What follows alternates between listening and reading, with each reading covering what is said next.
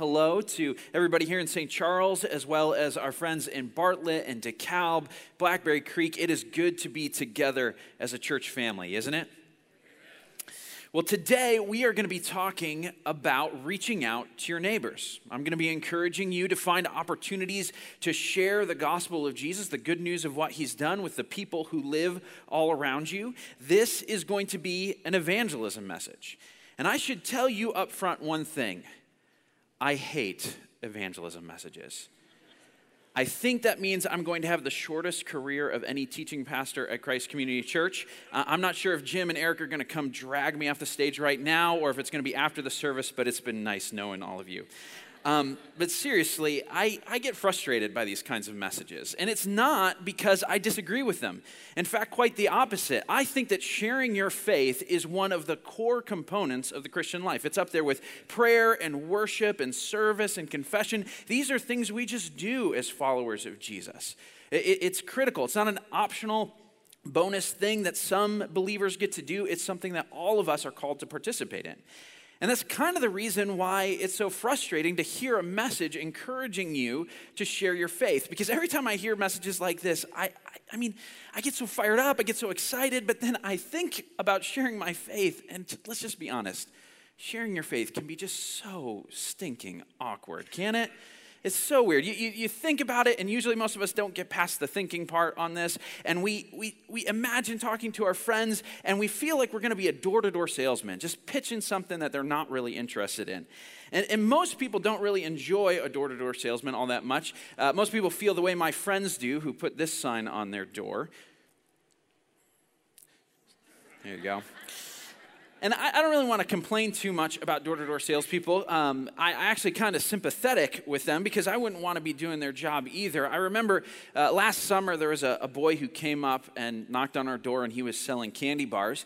And normally, selling candy bars in my neighborhood, I'm an easy sell. If you're a kid in my neighborhood, you want to sell me some cookies or some candy, like you can count on me buying what you've got.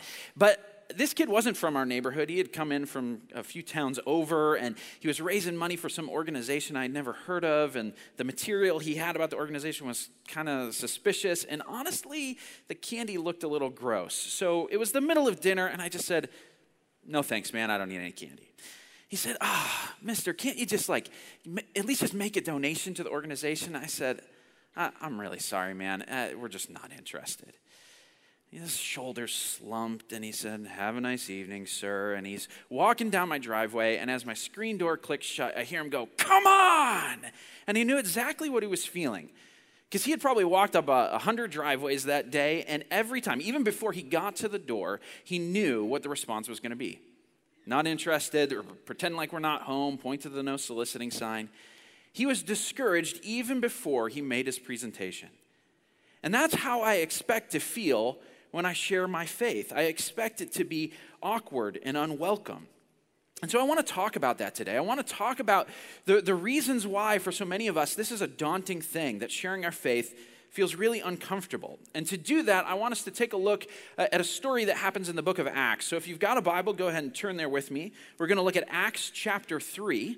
Uh, the book of Acts is right after the four biographies of Jesus Matthew, Mark, Luke, and John. If you find those, the Acts is the next book. And we're going to look at a story here about two of Jesus' disciples, Peter and John, and they are literally on a walk in their neighborhood, and something incredible happens. So we're going to look at this story. Let's read together chapter 3, verse 1. One day, Peter and John were going up to the temple at the time of prayer three in the afternoon.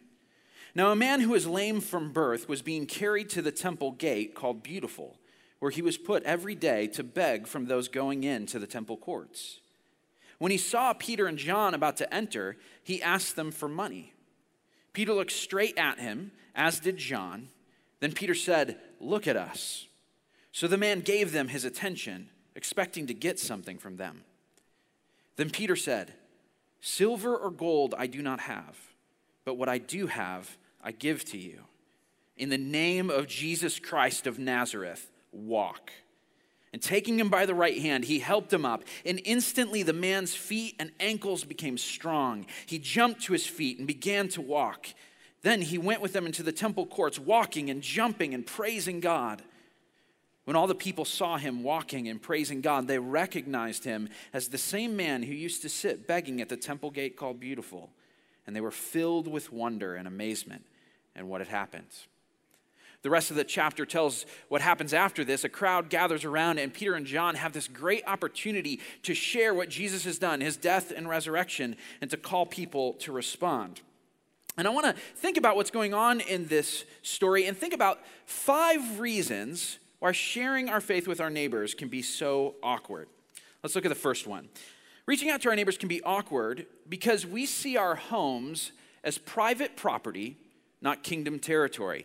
We see our homes and the homes of others as private property, not kingdom territory. One of the things that I find so noteworthy in this story is how Peter and John are so intentional as they're going about ordinary things. They're doing something that's part of their day to day routine. They're going to the daily prayer meeting at the temple, which, according to chapter 2, was something that they were regularly at. So, this wasn't some sort of special trip where they said, let's go out and find someone that we can serve, or let's go, go out and see who we can share our faith with. They were just doing their normal routine that day, and they happened to meet someone. But they weren't on autopilot. They were being very intentional about how they interacted with each person that they came across. They were poised to respond and to act and, and not just pass by opportunities. Why was that? Well, I think it's helpful to see this passage in light of the, the context of the whole book of Acts, especially the beginning of Acts. If you turn back just a page here, we get the story of what happened right before Jesus goes to heaven. He, he's been risen from the dead and he's meeting with his disciples. And we're told that he spends 40 days talking to them about one thing the kingdom of God. And what do we mean by the kingdom of God? Well, a lot can be said about this, but the basic idea is this God's kingdom is anywhere where his authority is acknowledged. God is ultimately in charge of the whole world, but his kingdom is the place where that rule is respected. Anytime a, a, a, person or a community says to God, You're in charge, we're going to do things your way, that's where the kingdom shows up. And when that happens, it results in life and flourishing and freedom for the people who are involved in that. And this was really important to Jesus. He spent his whole ministry talking about this three years traveling around Israel, talking about the kingdom of God. He was saying, The kingdom is coming, the kingdom is, uh, is near, the kingdom has arrived. And then after he was raised, he kept on talking about it with his disciples.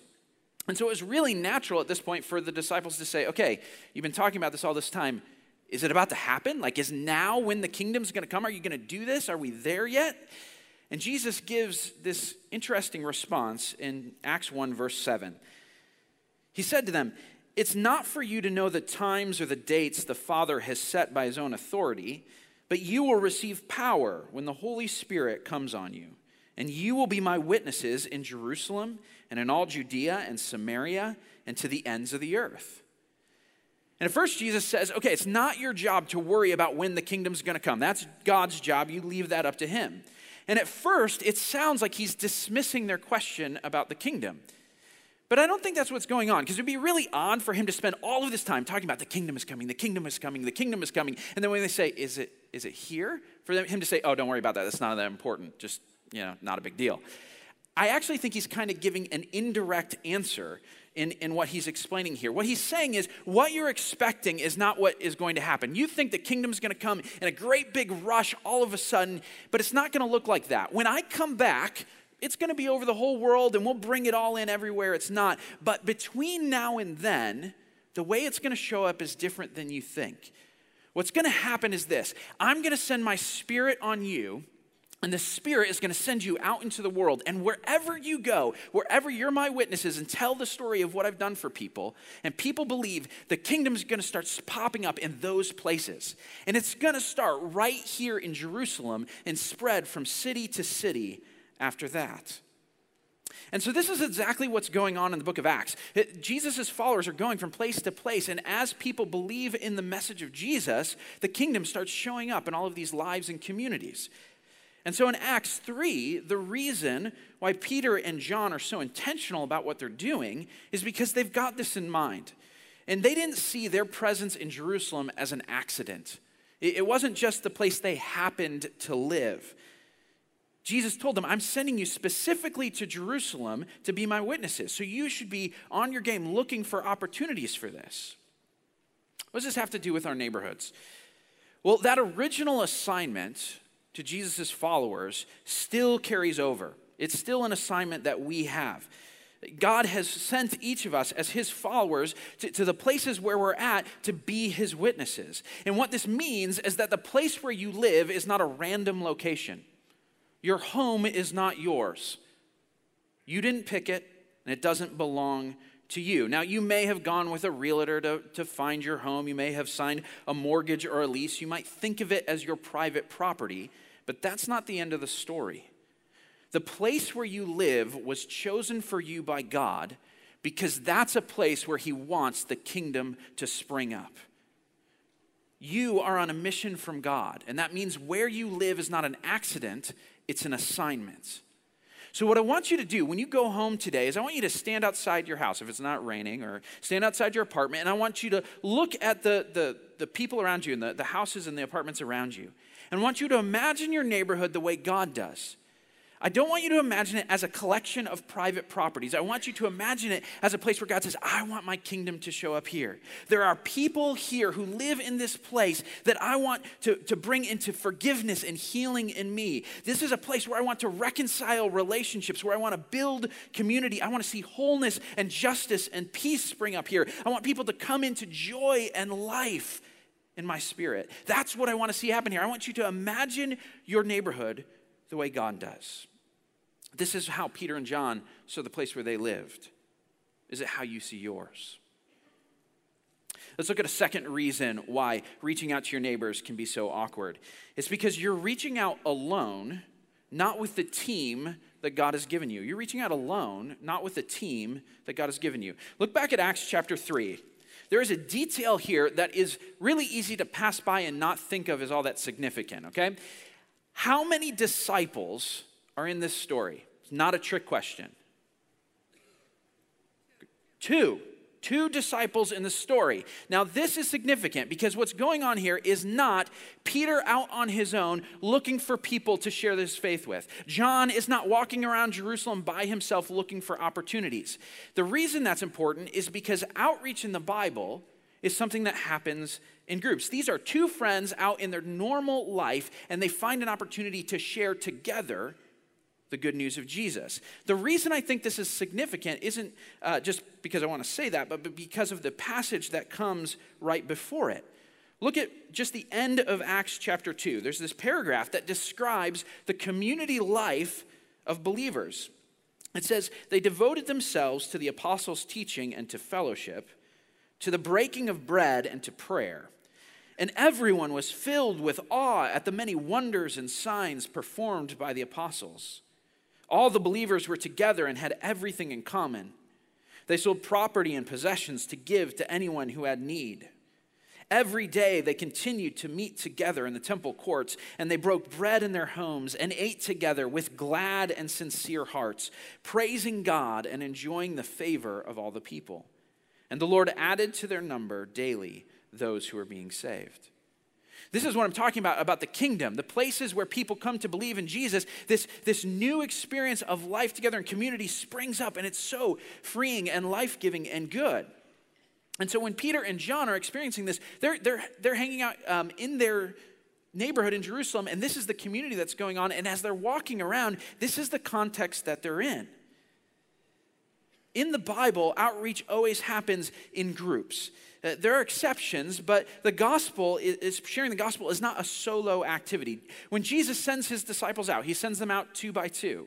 When the apostles go from city to city to plant churches, they go in teams. They go to parties together. They go to community events as a group. It's a team sport. It's hockey, not golf. I wonder, have you ever stopped to think about the team that God has already sent to reach your neighborhood? About the fact that God has sent a team of people already to your neighborhood to reach them there. Do any of you know another believer who lives around you? Okay, I guarantee you are not the only believer in your neighborhood around here. There are other followers of Christ, and if God has sent you to your neighborhood to reach your neighbors, the reason He sent them is for the same reason. And what that means is that if you meet another follower of Christ where you live, that is not just a nice connection for the two of you, that is a strategic partnership. It doesn't matter what church they go to, it doesn't matter how naturally you relate to them. If they are a follower of Jesus, they are on your team and you share a mission. And reaching your neighborhood starts with getting to know the rest of your team. Let me tell you about my family's experience with this. When we first moved into our neighborhood about five years ago, we met uh, a man named Charlie and his wife, Chris. Now, Charlie and Chris had been missionaries for a, a few decades in Venezuela. And before that, Charlie had grown up in Pakistan. And they told us this they said, you know, in Venezuela, it's really natural to know your neighbors, it's really easy to get to know them. And in Pakistan, not being in a community is harder than being in a community. You get really connected with people there. But they said, We have lived in this same neighborhood in the United States for the last eight years, and we can't seem to get to know anyone.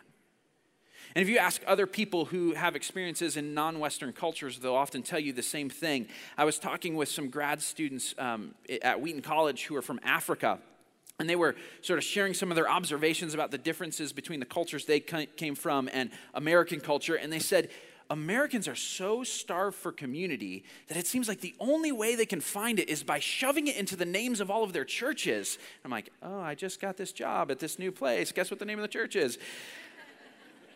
it can be hard to find community. So, in our neighborhood, what we decided to do is we were going to try to remedy that. And we were going to start by getting to know even just the believers in our community. And we're still learning how to do this, but what we've been trying to do are the things that are described here in Acts chapter 2. We get together frequently. We eat meals in each other's homes. We, we share things like tools. And we, more importantly than that, we get together on a regular basis to pray. We pray for each other. We pray for our neighbors and the needs that they've shared. Uh, we pray for wisdom to know how to be a blessing in the place where God has put us. And it's incredible. What this has done is it's created a sense of community within our neighborhood that's really easy to invite people into. You, see, most people don't come to faith simply by learning the beliefs of Christianity. It's not just through ideas that people come to follow Christ. But following Christ isn't just adopting a new set of beliefs, it's being adopted into a new family. And if you can't see how that family interacts, you're not going to be sure if you want to join into that. Uh, you might not be compelled by the ideas until you see it lived out in a community. Uh, Jesus told us that uh, people are going to know that we are his followers because of the way that we love one another.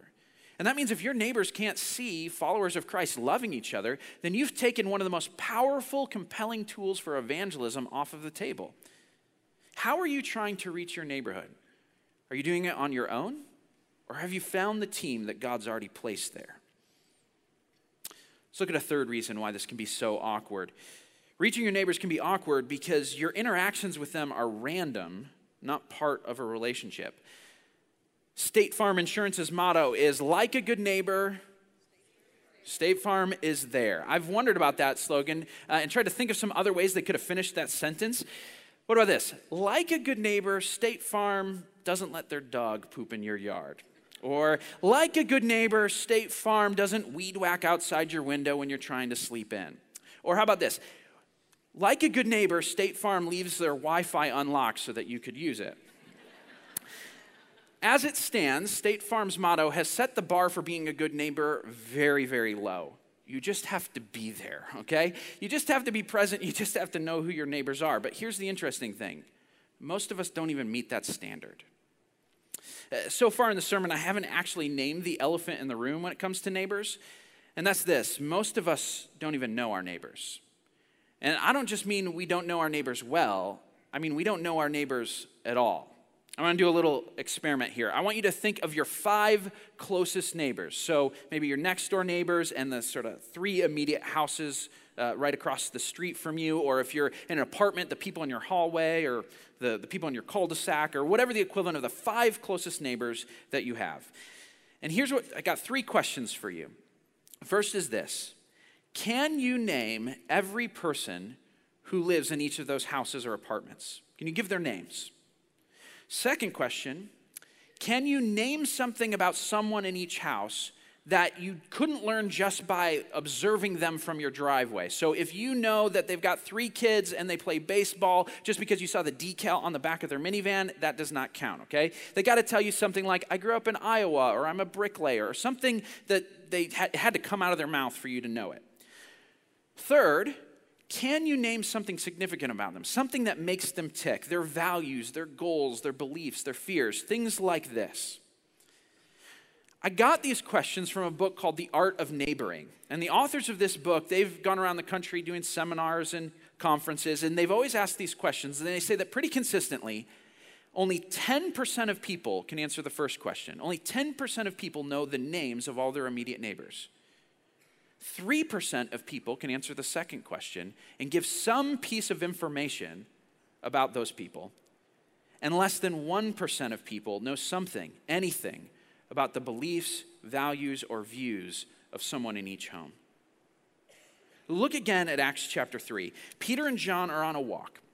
They're going about their normal business and they come across a person. Now, you and I come across people all the time, and most of the time we just brush them by. We don't even acknowledge them, we barely notice them, we don't even see them. But Peter and John saw this man. Look at how many times, look at uh, verses four and five, how many times the idea of seeing or paying attention comes up. It says, Peter looked straight at him, and so did John. Then Peter said, Look at us. So the man gave them his attention, expecting to receive something. It's really uh, emphasized here that what's going on here is not sort of just a, a, a random flyby act of charity, what Peter and John are doing is they are trying to begin a relationship with this man. They're actually seeing him, looking him eye to eye, saying, You are a human being. I, we are human beings. Let's connect here.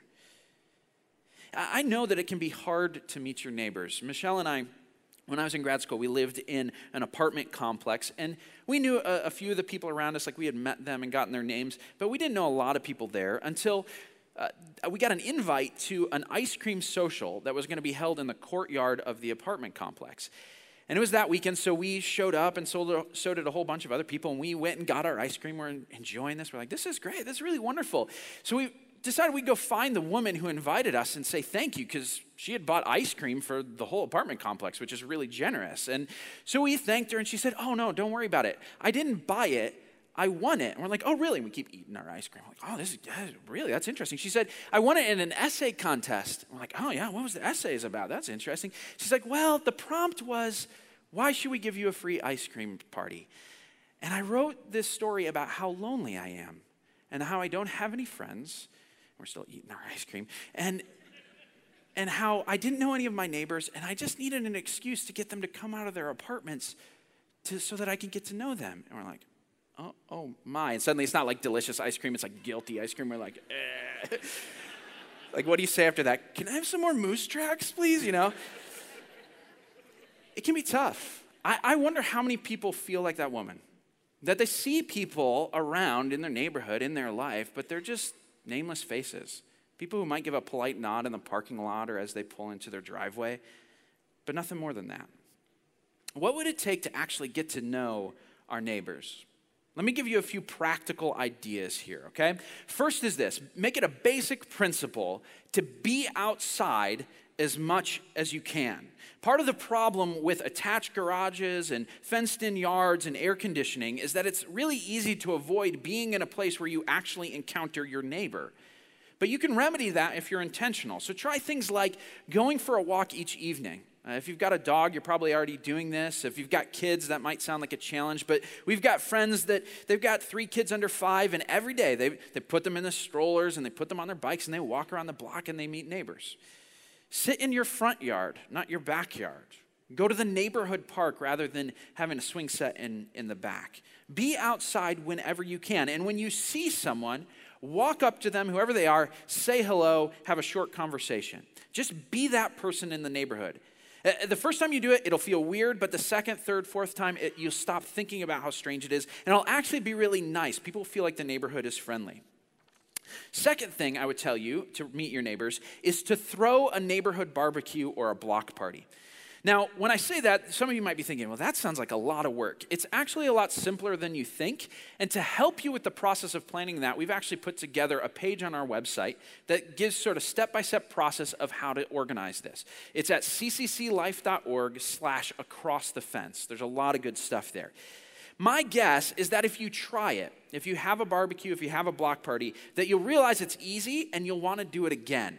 In our neighborhood, once we did it once, we said, why don't we do this twice a summer? And sometimes we do it more often than that. And when you do this, a couple of things you're going to want to make sure you definitely do. The first is get contact information from your neighbors that show up. Just bring a piece of paper, have them write down their email. We did this at our first uh, block party that we did, and it was fantastic because we ended up with this email list that our neighbors use probably on a weekly basis to communicate something like, here's what's going on in my life, this is something that's happening in the neighborhood, I need help with this. And so it wasn't just at the party, we had this sort of ongoing communication that came up. The, the second thing you're going to want to do is find some way to invite someone who is at the party to do something else with you later. That might be an event here at Christ Community, or it might be as simple as just saying, hey, next week, do you want to come over to our place and have dinner? Real simple stuff. You just want to make sure the block party isn't the one time of the year that you see your neighbors. You want it to be a launching point for further relationship building. A third idea for meeting your neighbors is canning hunger. Now, if you've been here for a while, you may have heard us talk about canning hunger, but just in case you haven't, we've got a little video for you to see to explain it. If you've been around Christ Community Church for a while, you've probably heard us talk about canning hunger. Canning hunger was started years ago when a Christian businessman with a passion for the poor and the hungry realized that while he was traveling all over the world, he didn't even know his neighbors right around him. Canning hunger is a pretty simple idea. Three to four times a year, we let our neighbors know that we'll be coming around to help collect non perishable items for the needy right in our own communities. Now, you might say, in our communities? Yeah. In Kane County alone, there are over 60,000 people living at or below the poverty line, not to mention DeKalb and DuPage counties. We can be a part of solving that problem, while at the same time building community in our own neighborhoods. Listen to a few people who have done this. Canning Hunger has really just helped us get to meet our neighbors and uh, get to know our neighborhood a lot better. I mean, we've met more people in the past uh, year doing Canning Hunger than we had in our previous four years of living there. Uh, Jim mentioned it in one of the services, and it was great that we were able to do it with our young children because there aren't a whole lot of opportunities for, um, for families to serve together in such a tangible way. I think if we didn't do canning hunger, we would still be going on the way we had been and probably wouldn't know our neighbors and our kids wouldn't have those same relationships. It was just a really uh, simple, low risk uh, opportunity uh, for an introvert like myself. I mean, I wasn't asking for money or asking them to church right away, but it was just saying, you know, if you've got some canned goods, just bring them out, and we'd love to get to know you and about you and your family. You know, who's gonna who's gonna turn from that? When my family and I were doing Canning Hunger a few years back, we met a great family, and the mom's name was Trish, and she was battling cancer. Unfortunately, she passed away in 2012, but because of Canning Hunger, my family got to know her better. In fact, about a week before she passed away, I went to her house and she accepted my offer for me to pray over her. It was a beautiful moment that I'll never forget. Last summer, I found out that Ian was really struggling. He was missing his mom very much, and he was carrying her memorial card around with him. That broke my heart, so I just felt led to find him a mentor through Kids Hope USA. So that's exactly what we did. Last weekend, I was doing some yard work, and Ian and his older brother Nick pulled up on their bikes. And guess what they were doing? They were collecting canned goods for their local food pantry. It was such a surreal moment for me because this story just went full circle. You know, my family decided to do Canning Hunger so that we could help feed those in need, but obviously God had much bigger plans. Today we're announcing a one-time all-church canning hunger drive. Our mission is to collect thousands of cans of food for the hungry right here in our communities, while giving you the chance to meet your neighbors and take a step across the fence, so to speak. Here's how it's going to work. Today, when you leave the service, you'll pick up a Canning Hunger bundle, which consists of 20 brown collection bags, 20 flyers to fill out with, with a little note to your neighbors, and an instruction card, just like this, that tells you exactly what to do step by step. Sometime during the week of July the 6th, you can distribute your bags to your neighbors, either in person or hanging them on their doorknob. And then on the weekend of July 11th and 12th, we'll be collecting the bags in our neighborhoods and bringing the food to your campus for that weekend service. We're going to have local food pantries represented at each of the campuses where you can deposit your food as you drive up or as you come into the building. This is our second Saturday project in July, and while this is a one time all church Canning Hunger event, many of you are going to want to continue to do Canning Hunger in your neighborhood on a regular basis. My wife Carol and I have been doing this in our neighborhood for a few years, and it's been a fantastic way to get to know and stay in touch with our neighbors. If you want to know more about this project as well as any of the other ideas that Clayton mentioned, you can go to ccclife.org slash across the fence.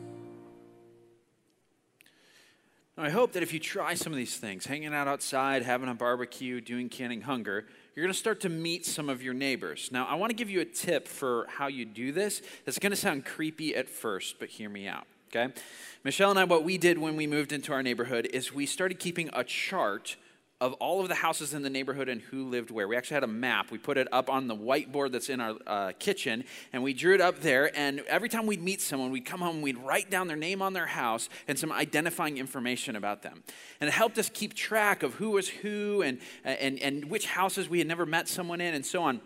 Of course, if someone came over, we like quickly erase the, the map up there because it's like, how do you explain that? It's like, no, no, we're not serial killers. We're just Christians, you know? Like it's just super awkward. But it does help you to remember people, and it does give you a reminder to pray for people when you see your, your chart doing that.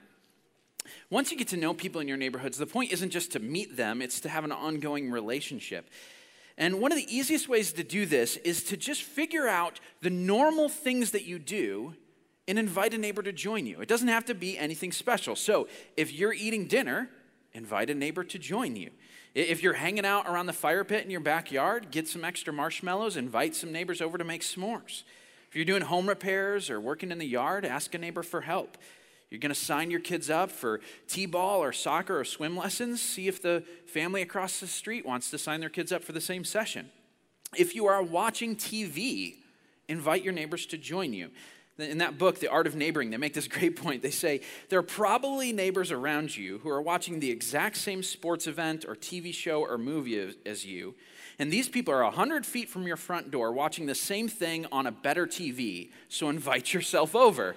Um, if you're going to watch the Blackhawks game this week, then invite yourself over. Offer to bring snacks or have someone over to watch it with you. They're going to be watching it. Do it together.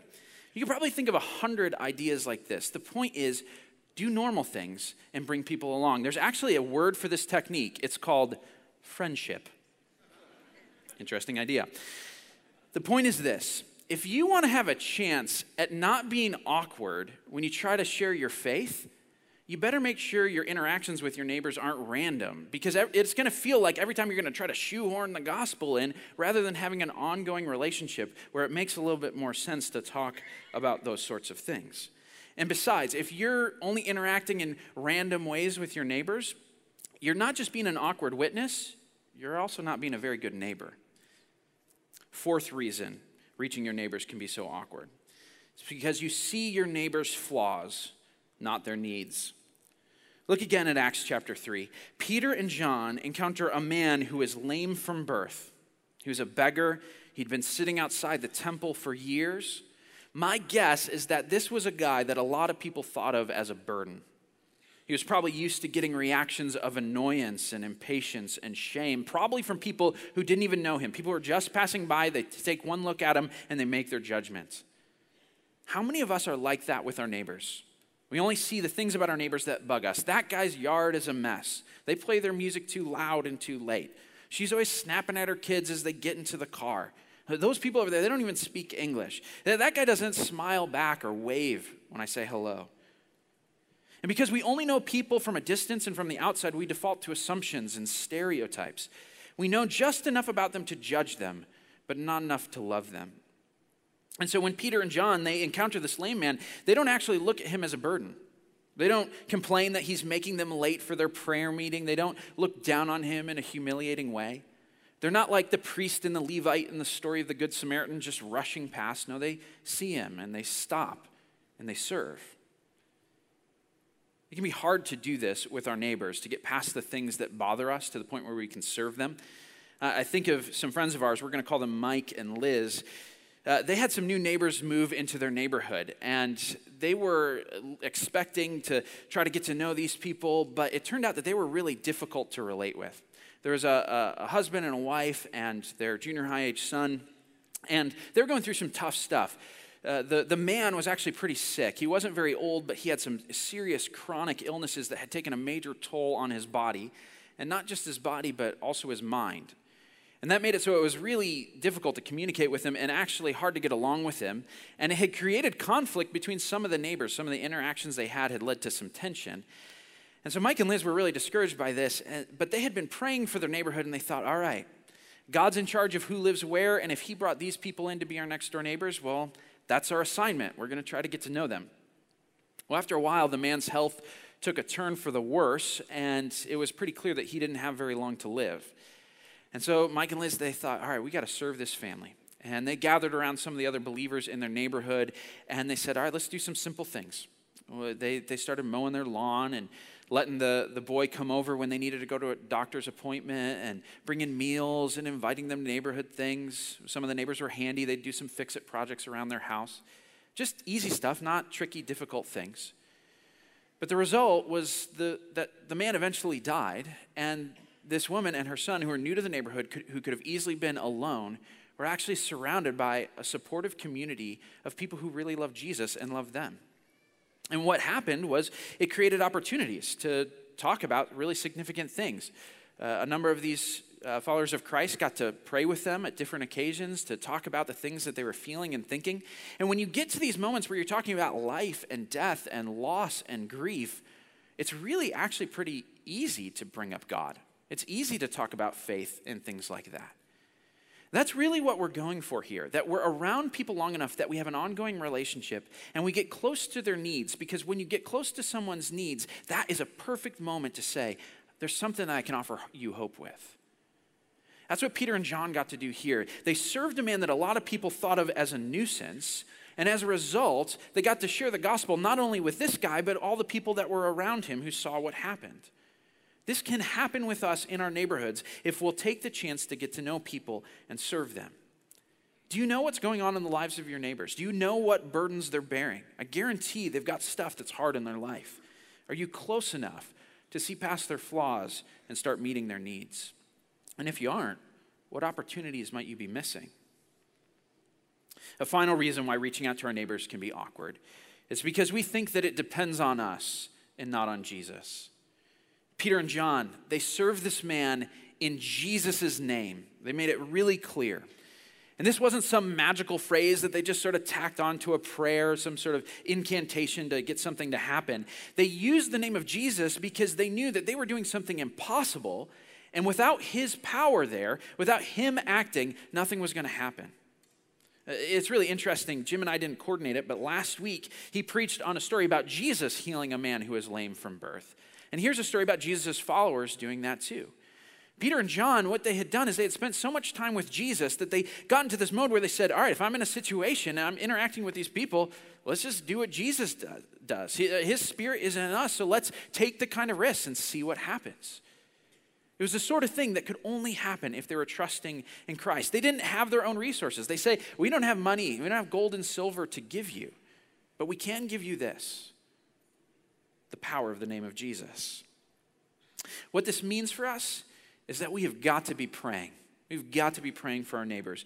Uh, this transforms things for us. Uh, for Michelle and I, when we started praying for our neighbors, it really radically changed the outlook that we had in, in our neighborhood. Uh, we incorporated it into our daily time of prayer that we have as a couple. And when we started doing that, we, we started observing opportunities that we didn't realize were there. We started taking actions we might not have taken. We started to expect God to show up in ways that we hadn't expected before, all because we thought God's got to do things. We're going to seek Him out and we're going to pray about our neighbors. I, I, I, don't know if I took a survey here, a show of hands, of how many of you pray for your neighbors even just once a week. I don't think I'd see a lot of hands. I know that wasn't true for us several years ago. And so uh, I want to challenge us Let's start doing that. As we get to know our neighbors, pray for them by name and see what God's going to do. So, with that in mind, I want to close the message here by praying. Okay, let's all hold our hands up like this. Everybody at all four of the campuses, I want you to hold your hands up like this. And I want you to think of two of your neighbors. You can, it might be silly, but you can almost imagine them just standing on your hands because we're going to lift them up to God. Let's pray together. Heavenly Father, we thank you so much for including us in your incredible work of inviting people into a relationship with you. God, we thank you that we have been sent as your kingdom ambassadors into our neighborhoods. God, we got to be honest, this makes us scared, but also excited to be brought into this assignment. And so, God, we need your power if we're going to be able to do this. Give us boldness and courage to take the steps that we need to. God, we lift up these neighbors that we're thinking of to you, uh, these people that you love so much. God, give us opportunities to connect with them, to get to know them so that we can love them like you do. God, uh, we, we know that each of them has burdens that they are carrying in their lives. And we ask that even today, even right now, that you would meet their needs.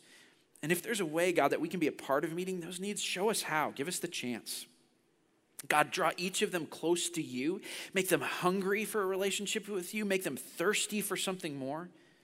Open our eyes and give us opportunities to talk with them about you, God. God, we want to see your kingdom come. We want to see your will be done in our neighborhoods. We want to see you move and act. We want to see you save and heal. And so we ask that you would have your way in our neighborhoods and that you would use us in any way you see fit. And we pray this in the powerful name of Jesus. Amen.